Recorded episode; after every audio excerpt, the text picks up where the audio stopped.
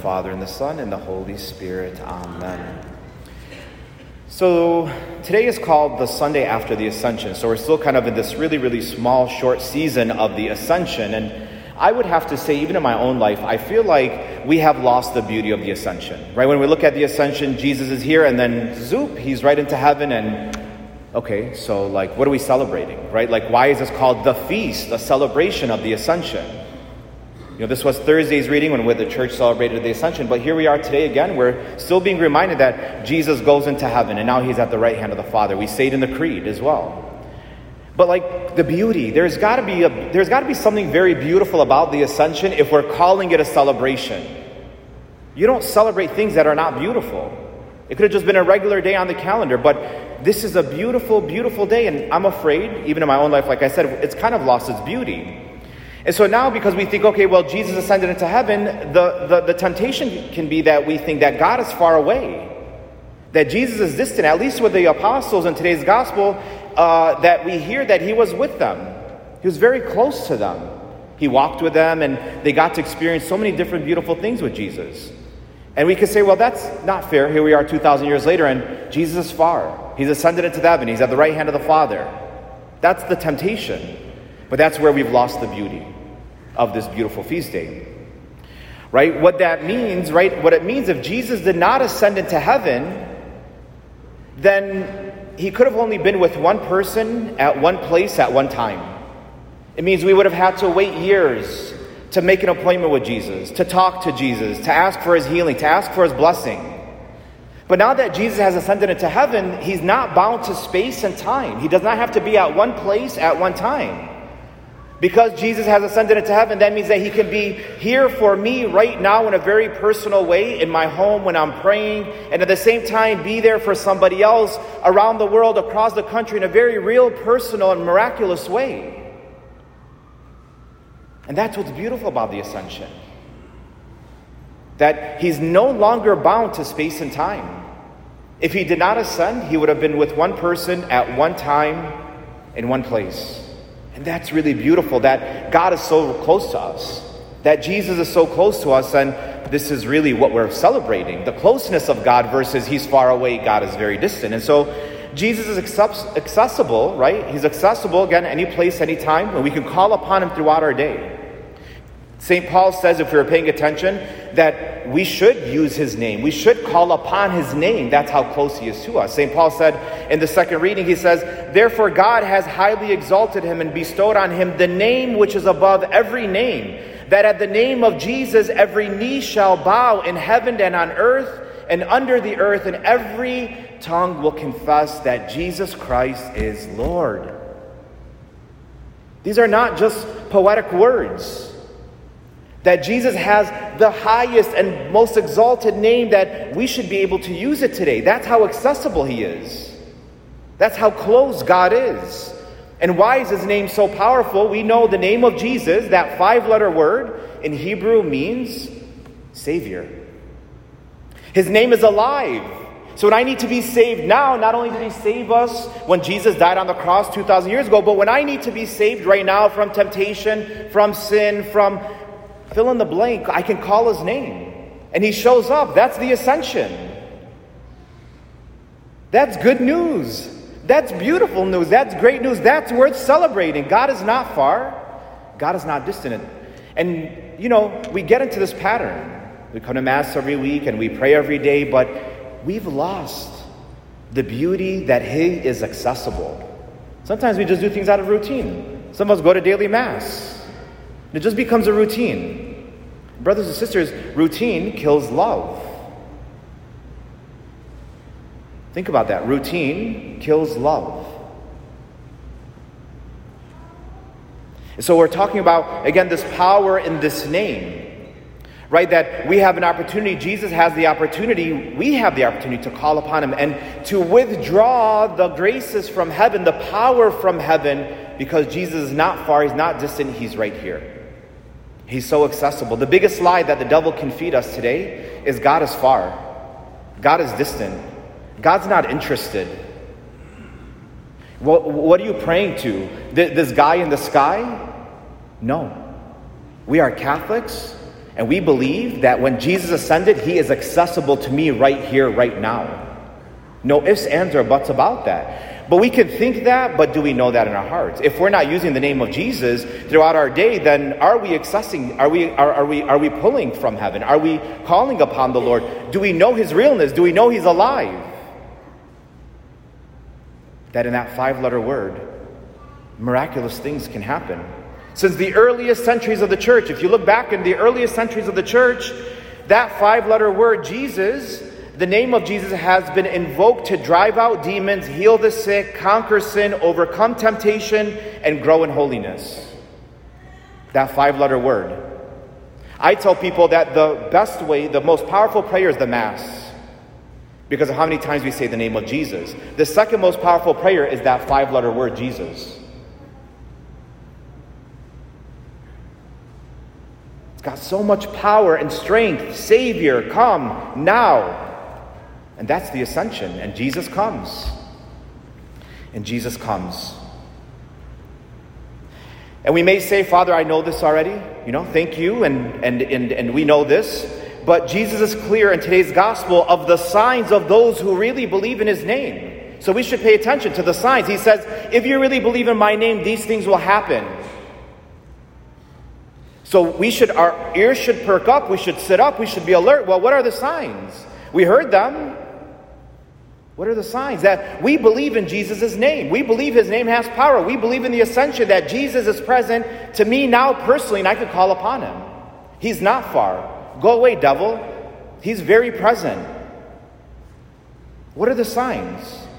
Jesus tells us in today's gospel these signs will accompany those who believe in my name. They will drive out demons, they will speak new languages, they will pick up snakes in their hands. And if they drink any deadly thing, it will not harm or kill them. They will lay hands on the sick, and those sick people will recover. Brothers and sisters, these, this is not just, this, this, these signs are not just for priests and nuns. And let's take a look at just some of these signs, not all of them. Just we'll take a look at three. We'll take a look at how the saints have used these signs in their own lives. Sign number one of a believer in the name of Jesus. I call upon his name, I use his name, is those who believe in his name will cast out demons. Those who believe in his name will cast out demons. And now, just a little disclaimer don't go around casting demons out of my mother in law and my sister in law and my teacher and the people I go to work with. That's not what I'm talking about. Don't do that. That's not your job. Okay? What I'm talking about, right, is when we think of the saints, we think of those who've been canonized who casted out demons, right? Those who are in heaven. But that's a capital S. When we say St. Thomas, it's a capital S because they've been canonized in their heaven.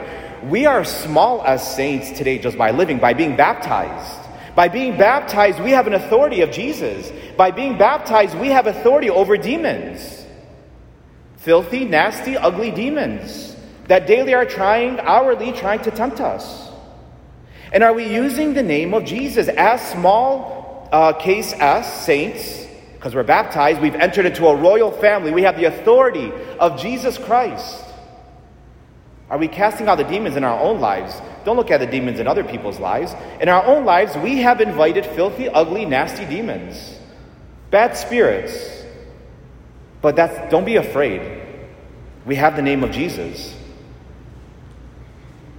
We have his powerful name. In today's gospel, we're told that Jesus drove out seven demons out of Mary Magdalene. Traditionally, we're not told what those demons are, but traditionally we say they're the seven deadly sins. And those seven deadly sins are knocking on your door and my door every hour, every minute. And we've opened the door to some of them, and we've allowed them in. And I need to use the name of Jesus to say, Bye. I don't have time. I'm not playing this game with you. I have the name of Jesus. We've let them in. Have we asked them to leave in the name of Jesus? We don't talk to demons. We say in the name of Jesus. So the seventh deadly sins, pride. When I find myself being prideful or if i told before that I'm prideful and maybe I don't see it, maybe I should start casting out that filthy spirit. In the name of Jesus, I reject the spirit of pride. I look down upon people. I think I'm better than others. I judge the people standing on the corner asking for money. It's pride. Envy is another deadly sin. In the name of Jesus, I reject the spirit of envy. I don't know why I'm mad at this person and their success, but I reject it because it's not a good spirit. And by my baptism, a small saint, you got to go. I'm not interested. Anger is another seven, one of the seven deadly sins. Some of us are so angry on the road, in, at the house, at work. You got to go. In the name of Jesus, I reject the spirit of anger. And there's power there. Through the ascension, there's power. And immediately I'm going to calm down. I may need to say it a couple times. I may need to walk away from the situation I'm in, go in the restroom, put some cold water on my face, and then call upon the name of Jesus. Why the restroom? Maybe I just need somewhere private to go. Because I got to get away from this situation here. I'm not playing that game today.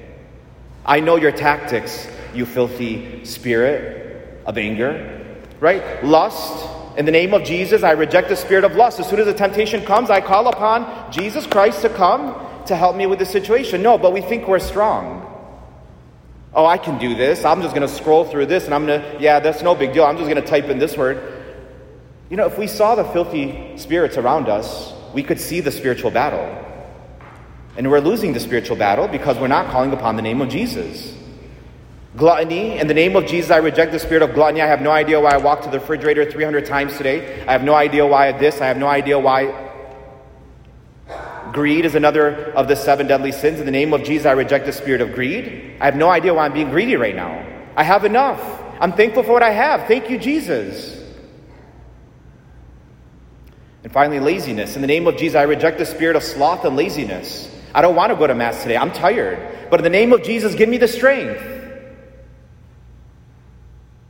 I don't want to pray today. In the name of Jesus, give me the strength to drive to the Adoration Chapel and sit with you. And again, we do have this power, the strength. The second sign, besides casting out demons, those who believe in the name of Jesus, the second sign is, and if they drink any deadly thing, they will not harm them. If they drink any deadly thing, it will not harm them. And, brothers and sisters, we're taking in a lot of things, whether we know it or not. And if we're not dedicated to the name of Jesus, what we're seeing on our screen, we're taking that in. What we're seeing on TV, we're taking that in.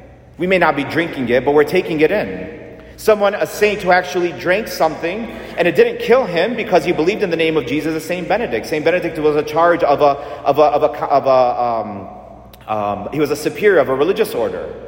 And he started to change things around because they were becoming very loose in their living and they were living in a very liberal way. And he wanted to be, it to become more strict. Well, they hated him for that. And they tried to poison him. They literally, his own brothers, they took in his, he had wine and they put poison in it to try to kill him because they were jealous of his holiness and they didn't like how strict he was. They liked their comfortable living. So he did the sign of the cross over his cup, and he said the name of Jesus, and it shattered in his hand. Am I blessing my food before I eat it? Am I blessing myself before I get to the sign of the cross, calling upon the name of Jesus to protect me from evil things that I could see, eat, drink, and those around me? And finally, the last sign believers in the name of Jesus, they will lay hands on the sick and they will recover. Yes, the priest is only the one who can anoint people when they're sick, but you have the power by your baptism to put your hand on someone, with their permission, of course. Put your hand on somebody, don't be weird. Hey, uh, you're running on the treadmill. Can I talk to you for a second? Can I put my. Don't be weird, okay? Let's not be weird. Just be attentive to the prompting of the Holy Spirit. And what I'm saying is that by the power of our baptism, especially like parents, by the power of our baptism, we could place our hands on our children, on our friends, those who want to pray and are going through a tough time, and they can receive healing. Because the Holy Spirit's inside of us. Well, I'm not holy enough, so I don't want to try. Try it and let God show you that He doesn't choose the qualified, He qualifies the chosen. When's the last time I prayed with somebody in the name of Jesus? A stranger or somebody that I know? I had that power by my baptism. Get out of the way, brothers and sisters, so we could change this world. I'm shy. I want to stay in my comfort zone. You know, I don't, you know, I'm more introverted, this and that. These are excuses. This is fear. And we have to use in the name of Jesus. And this is just, a, just one last story, and we'll, we'll, wrap up here. There was a Christian girl during the time in Kurdistan. Um, it was a pagan, and she was 12 years old. And the tradition during that time, her name was Christina, the tradition during that time is when you have somebody sick, especially a sick child, you bring them to your neighbors and you say, Hey, do you have any remedies? Because there weren't a doctor very close by. But this mother knocks on the door of the house of Christina, which she's the slave slash servant of a rich family and she says to Christina with her daughter, she says, Where's the owner? My daughter is dying. My newborn daughter is dying. Do you have any? And so she says, Come on in. She grabs, she tells the owner, Somebody's waiting for you. And she says, My daughter is dying. My child is dying. Do you have any remedy? And the, the owner of the house says, No, I don't. I don't know what's going on. And Christina, a 12 year old girl, says, I have a remedy. The name of Jesus. Give me the child. She grabs the child, she puts her hand over and says, Jesus, Jesus, Jesus. And the child healed. She wasn't a priest. She was not a nun. She was the age of these altar boys and altar girls. And you too, as young boys and girls, and us as adults, need to be committed to the name of Jesus, lay our hands on people, and bring healing. So the Feast of the Ascension is a beautiful feast day because of Jesus' ascension, he's no longer bound to space and time. Jesus in today's gospel says there are many signs that will accompany those who are dedicated to the name of Jesus. We talked about three of them casting out, uh, casting out demons in our own lives, drinking things and not making us sick, and dying from them and laying our hands on those and they will recover. Many of us will come forward to receive Jesus in the most holy Eucharist today. What will Jesus find in your soul? What will he find in my soul? Soul that is using the name of Jesus as a weapon to fight back in the spiritual battle daily, hourly, because they're convinced that by Jesus' ascension, He's right here, right now to help me. Will Jesus find a soul that isn't using the name of Jesus as a weapon to fight back in the spiritual battle, and therefore fighting by ourselves, which will fail immediately because we have no strength, we have no power, brothers and sisters. All our power resides in Jesus through His name. Amen.